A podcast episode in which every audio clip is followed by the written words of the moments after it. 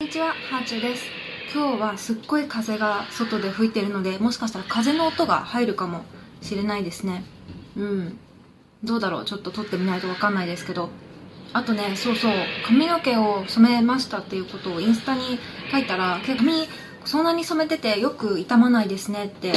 ね、そういうコメントとか、どうやってケアをしてるんですかっていう質問をいただくんですけど、そうだな、茶髪にしてた時よりは、それなりに傷んでるのかもしれないですけど、私も意外と傷まないもんだなと思ってて、結構ね、サラツヤ感があるんですよね。これ前はブリーチをやると、本当に髪の毛傷みまくるって思ってたけど、今ってカラー剤も昔より良くなってるし、家でのホームケアの商品もいろいろあるから、何年も前にブリーチやってみて髪が傷んだっていう人も、もしかしたら今やってみて、で、ケア用品に気を使ったら意外と傷まないかもしれないですね。ちょっとわかんないです。実際にやってみて傷んだ方もいらっしゃるかもしれないですけど、でも私は結構思い込みでブリーチイコール傷むって思ってたのに、自分はそこまで傷まなかったから、あ、なんでもこうやってみないで思い込みで決めつけるの良くないなと思って、ブリーチってその染める時痛い痛いって言われますけど、私は全然頭皮もピリピリせず痛いって思ったこともないんですよね。髪の毛染める時間が長いからずっと座っててお尻痛いなと思ったけど、頭皮は全然痛くなかったから、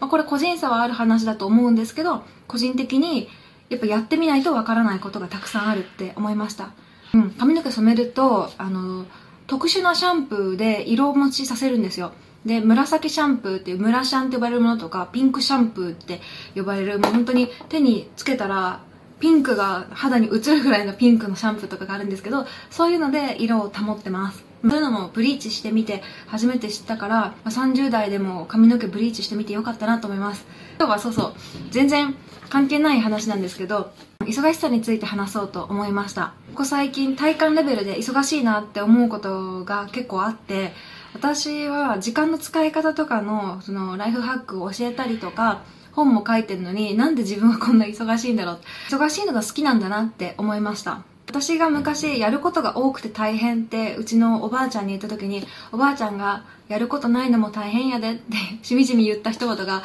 すごい心に残ってるんですけど、に種類の人がいると思うんですよね。朝起きた瞬間にうわ今日やることたくさんあるっていうのが楽しいタイプと、朝起きた瞬間に何にもやることがなくてさあ今日は何やろうかなって思えるタイプとに種類いると思うんですが、私はやることがないと不安を感じてしまって、やることがたくさんあると頑張るぞってこう張り切るタイプですね。だから忙しいのが好きなんだと思います。結構忙しいことイコール悪いことって思ってる人もいると思うんですけど、忙しいのは悪いことではないです。むしろ世の中に求められていたりとか、自分がやりたいことがたくさんあるっていうことだから、忙しくって充実してる人たくさんいます。人に振り回されて忙しいっていうのは良くないけど、自主的に忙しいっていうのは私はいいことだと思いますね。じゃあ何が悪いことかっていうと、忙しさに伴う心の余裕のなさと効率の悪さですね。だから同じことをいちじかんでできるのにさんじかんかかってる。だから忙しいっていうのはあんまり良くないんですよね。よくその忙しさを解決する方法を聞かれるんですけど、じゃあ私自身はどうやって忙しさを解決してきたかなって思ったら、忙しさはもっと忙しくなることで解決してきました。これちょっと体育会的なニュアンスが出て良くないかもしれないですけど、やっぱり忙しい中で何とかしてこの忙しさを乗り越えようと思っていろいろ工夫したり優先順位つけたりとか生産性上げたりとかいろいろするんですよ。そうすることによって自分の戦闘能力が上がってさらなる忙しさに耐えられるようになるみたいなね、そんな感じで私は時間の管理がうまくなっていきました。で、今も時間の管理はうまくなったんですけど、それでも忙しいのはなぜかっていうと、やりたいことがたくさんあるからですね。 YouTube も更新したい、Voicy も更新したい、アメブロもやりたいで、えー、今 Kindle で出版したいなとかも思ってるんですけど、とにかくやりたいことがたくさんある。それに加えて育児もしたい、家事もしたい、友達とも付き合いたい、たまには遊びに出かけたい、新しい施設できて行きたい、新しいホテルできた見に行きたい展示会誘われた行きたいみたいな感じで、で読みたい本たくさんある、見たい漫画たくさんある、この映画とかドラマも見たいって言ってね、忙しい人ほど多分忙しいんです。何言ってるかよくわかんないと思うんですけど、忙しい人って多分いろんなところで情報をたくさん収集するから、結果的にあこれ見たいとかこれ試したいとかね、すごいたくさん出てくるんですよ。で結果それをまたやることによってでまた何か次のことに誘われたりとか、次のことをやりたくなって、それでどんどん忙しくなってくる。だからこそ、まあ、優先順位っていうのをつけるのがうまくなっていくんですよね。そもそも現代人って昔に比べたらものすごく自由時間が増えてるんですよ。でも